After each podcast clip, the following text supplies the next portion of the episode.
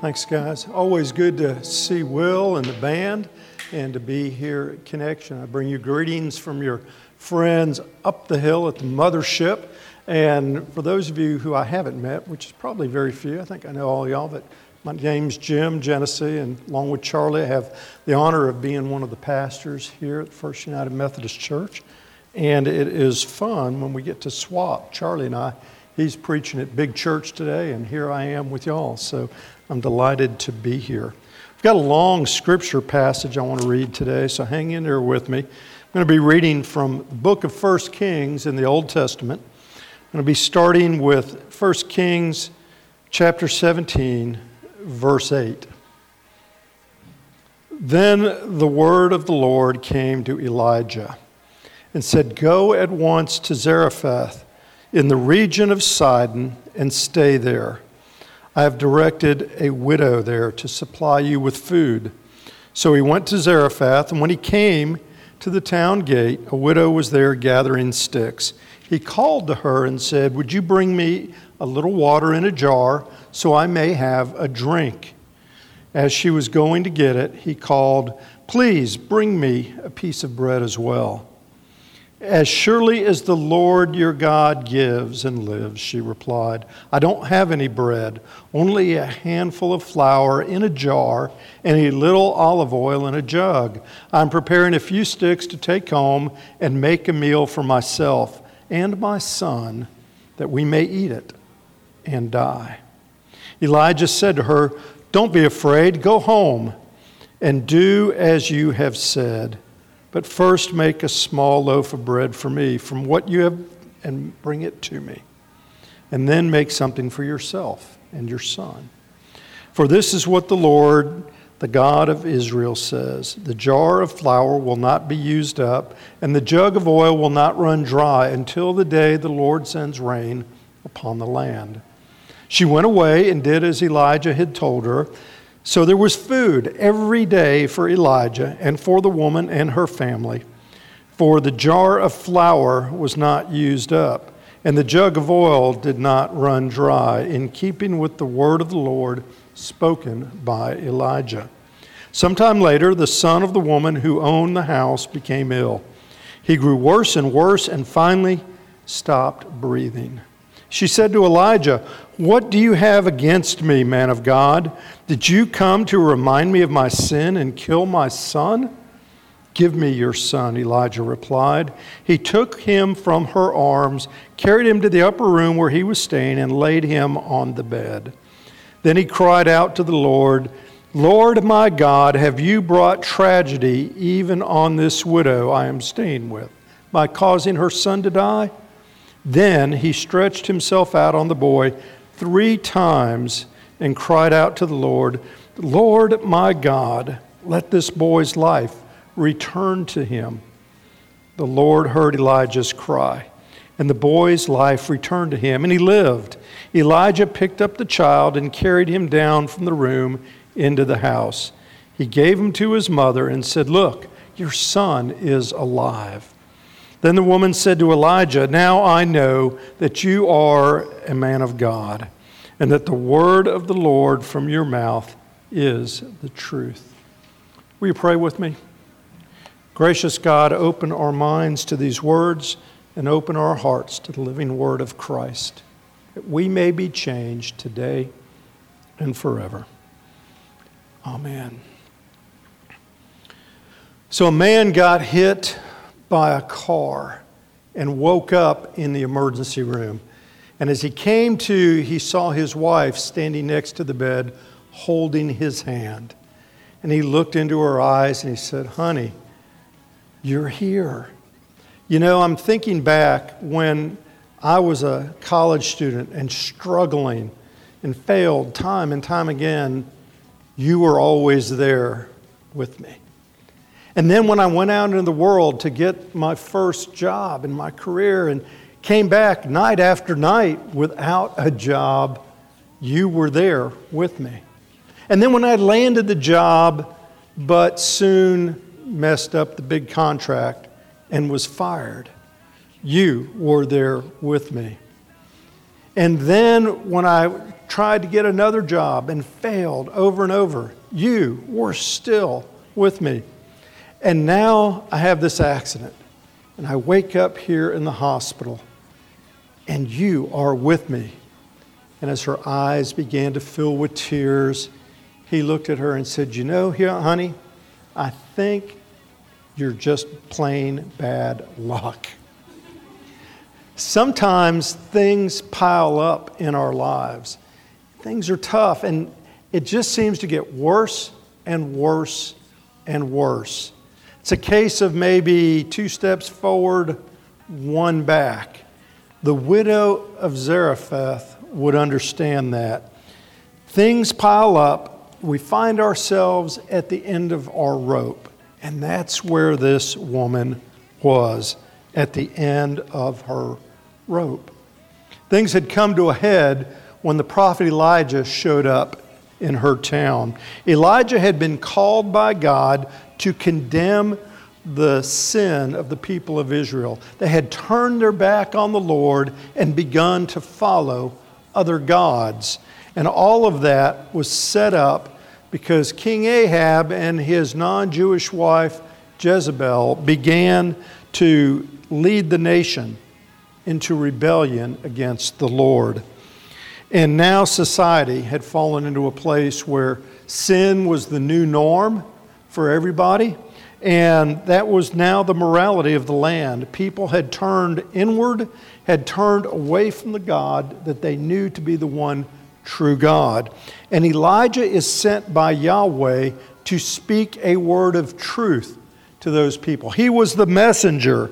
And when they refuse, God decides to get their attention. So he sends a drought upon the land, all the crops dry up, and there's no food. There's also famine in addition to drought now. Well, Elijah was the messenger, but people really didn't like the message.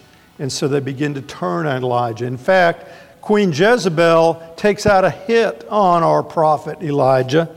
And so he heads to the hills to hide out for a little while so that he can be safe. And while he is there hiding out, God provides for him with some food and some water. But God doesn't leave Elijah out in the hills. God's got a purpose for him and calls him back to work. He instructs Elijah to head down to the coast, to the city of Zarephath, near Sidon, the place we know today in our maps as Lebanon, down on the Mediterranean Sea. This was not only pagan territory outside of Israel, this was the home base of that mean queen Jezebel who was out to get him.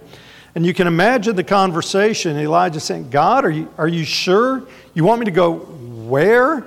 You know, they're not going to be real happy with me down there. You know, they're out to get me. And besides, what am I going to do? Where am I going to go? How am I going to live? Elijah was at the end of his rope. And yet, God sent him on anyway. God had already proven he could take care of Elijah, and so now he was going to prove it again in a miraculous way. The Lord said, I have commanded Elijah that a widow there provide for you.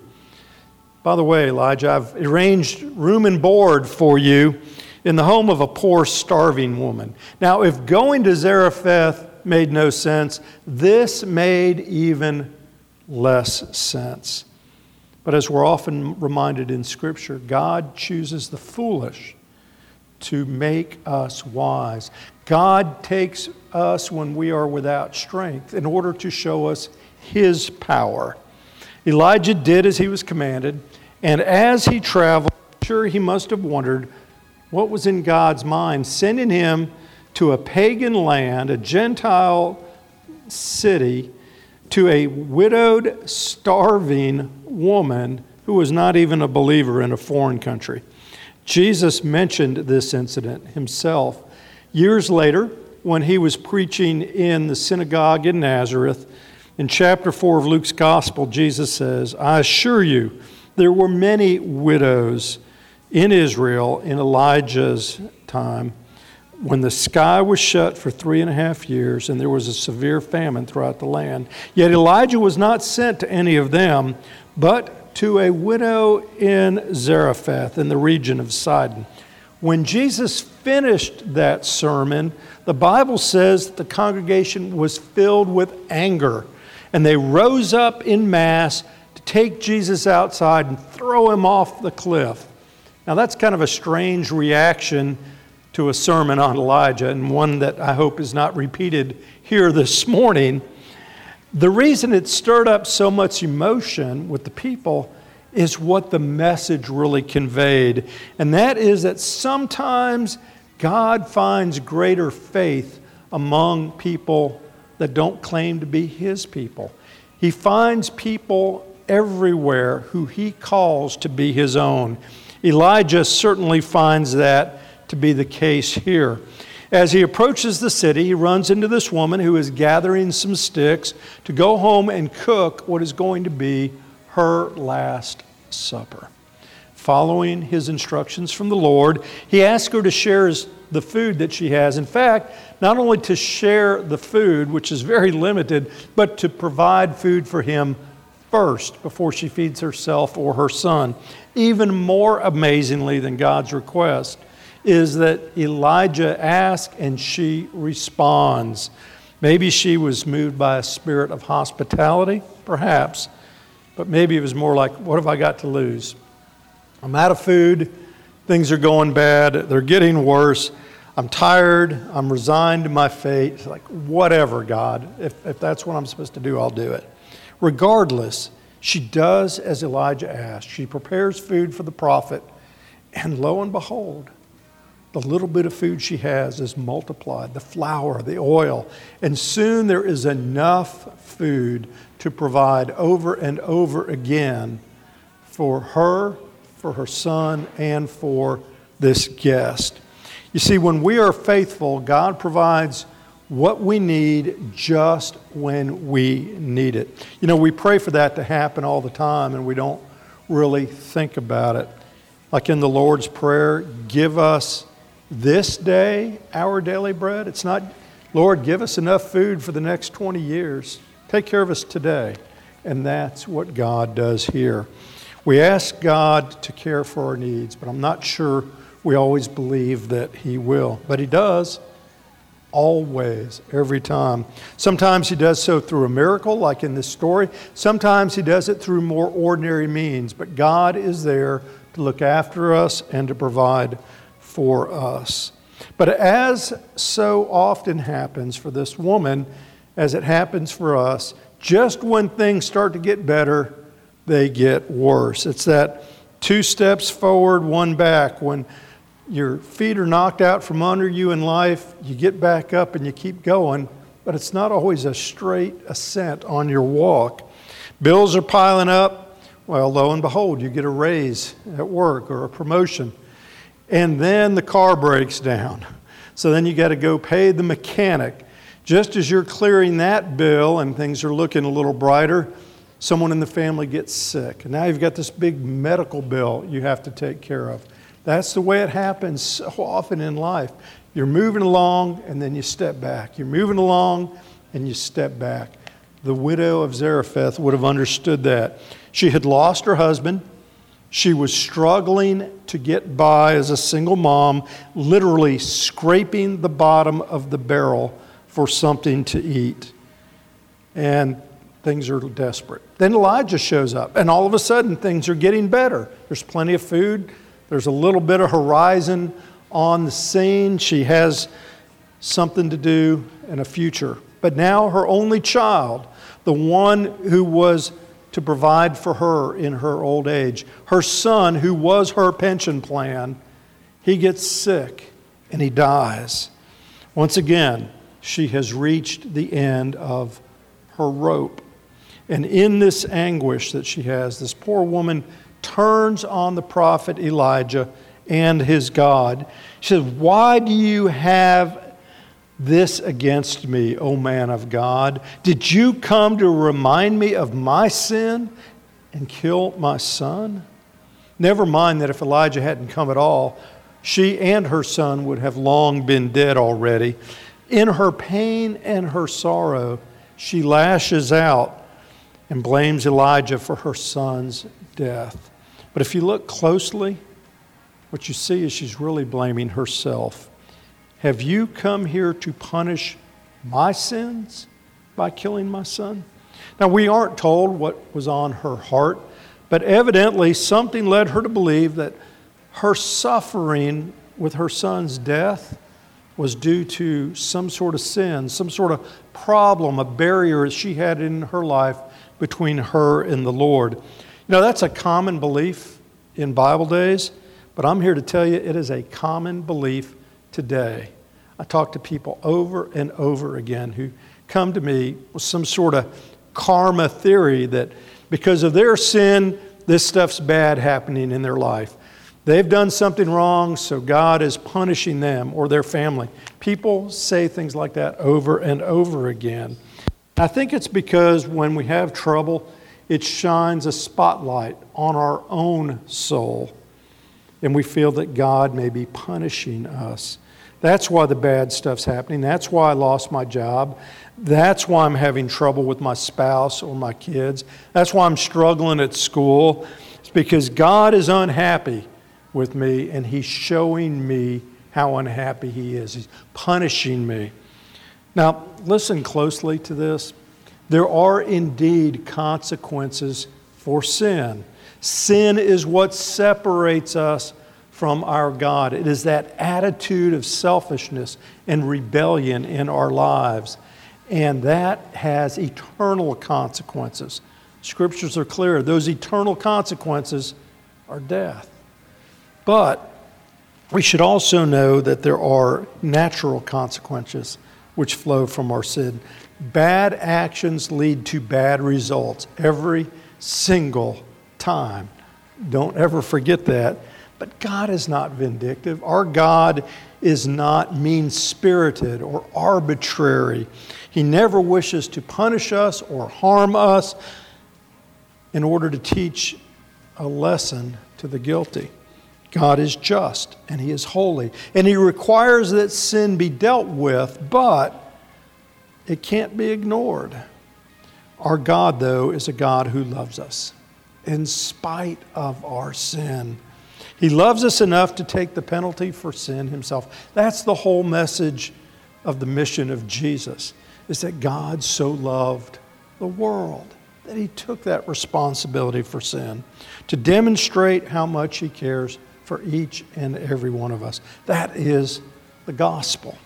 Having said all that, though, maybe, just maybe in this case, God was going to use this incident to bring this woman and perhaps Elijah to a realization that what they needed most in life was what only God could provide.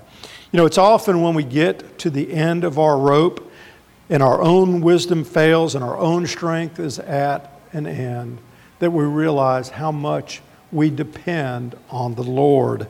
There is no room in Christianity for a self made woman or a self made man. We are created by God, not by ourselves. And it is our God who not only creates us, but who redeems us and who sustains us.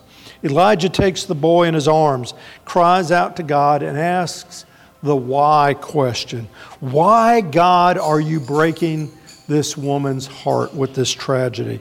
Why are you allowing this to happen? Have you ever been there? I have when nothing makes sense and you cry out to God. Why, God? Why is this happening? Why is this going on? Now, I can give you all sorts of good theological explanations. We can spend the next 30 minutes talking about the active will of God and the permissive will of God. And when I get done and you wake up, you still won't know anything more than to ask the why question especially when someone we love is in pain and struggling. That's how we respond. But perhaps instead of asking the why question, we should ask the who question. Because when we focus on the why, we focus on the problem. But when we ask the who question, we remember who's in charge. If we ignore who, we forget about the one who can resolve the problems that we face. So Elijah prays to the Lord, who does indeed respond, the child is brought back to life. And when he returns the boy to his mother, here's where we find the key to this story. You see, this whole story is not about the woman or even her son, and it's not about the prophet Elijah. This story is about God. Verse 24 Now I know, she says, that you are a man of God, and that the word of the Lord from your mouth is the truth. God is able to use this whole terrible incident the famine, the loneliness, the poverty, the tragedy of death. God is able to use that to bring this woman a little closer to the truth, bring this woman a little closer to himself. I think God also used that series of events to prepare Elijah for what was soon to come in his life. If you go on and read the rest of the story following chapter 17, it is an amazing series of events about how God worked through Elijah to change everyone he came in contact with, to change the kingdom of God for the better.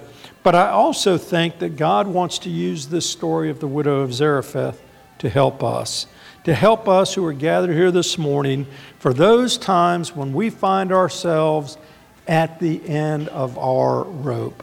And you know, that can happen to any of us, and usually does.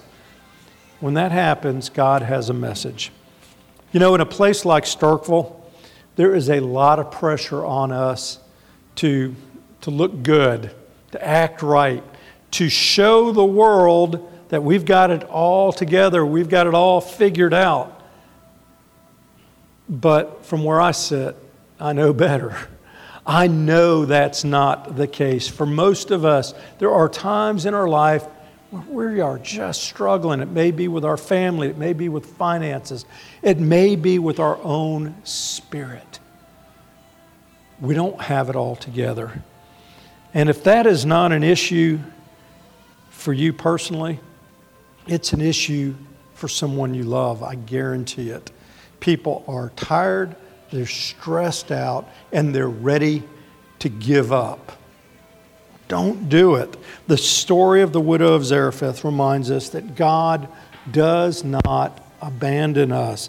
Even in our darkest moments, God is still there. When you get to the end of your rope, tie a knot in it and hang on for all you're worth.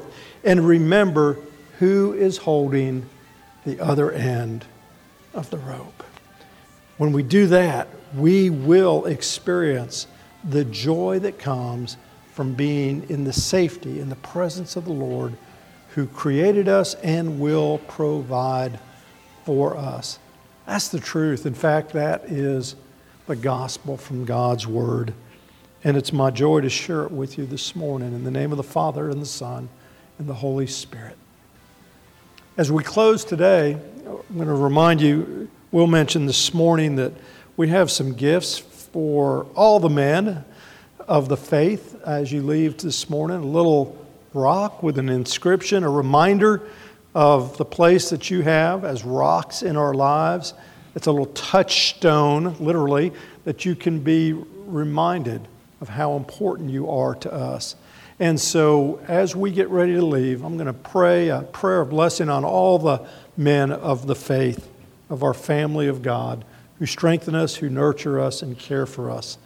And then Will and the band will close this out. Let's pray together.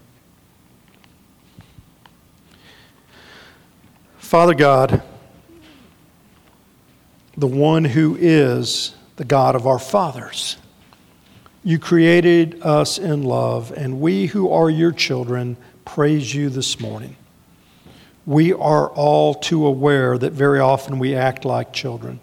On the one hand, joyful and loving, yet on the other, selfish and rebellious. For those times when we have turned away from you, we confess our sin and call upon your never ending love, which you showed in your Son, Jesus, to welcome us back into your strong and loving arms. We thank you for the gift of your Holy Spirit, which enables us to have new life and to be nurtured in spiritual growth. May we always look to you as Jesus did, calling you Abba, Daddy.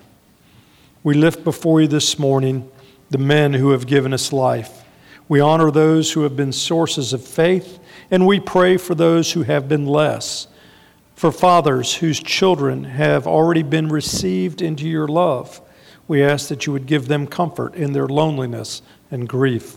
For those who grieve over the physical, the emotional, or the spiritual future over their children, grant them your peace. For men who, though without children of their own, have nurtured and cared for us, we give you thanks. And for our fathers who have preceded us in death, may we honor their memory and follow their faith. Almighty God, strength of power comes from you. So work within us today that as your good news is proclaimed in word and song, we may hear and be reborn. We pray in the name of your Son, Jesus, who taught us all to pray together in word and spirit when he said, Our Father, who art in heaven, hallowed be thy name. Thy kingdom come, thy will be done, on earth as it is in heaven. Give us this day our daily bread, and forgive us our trespasses as we forgive those who trespass against us. And lead us not into temptation, but deliver us from evil. For thine is the kingdom, the power, and the glory forever. Amen. Let's stand together.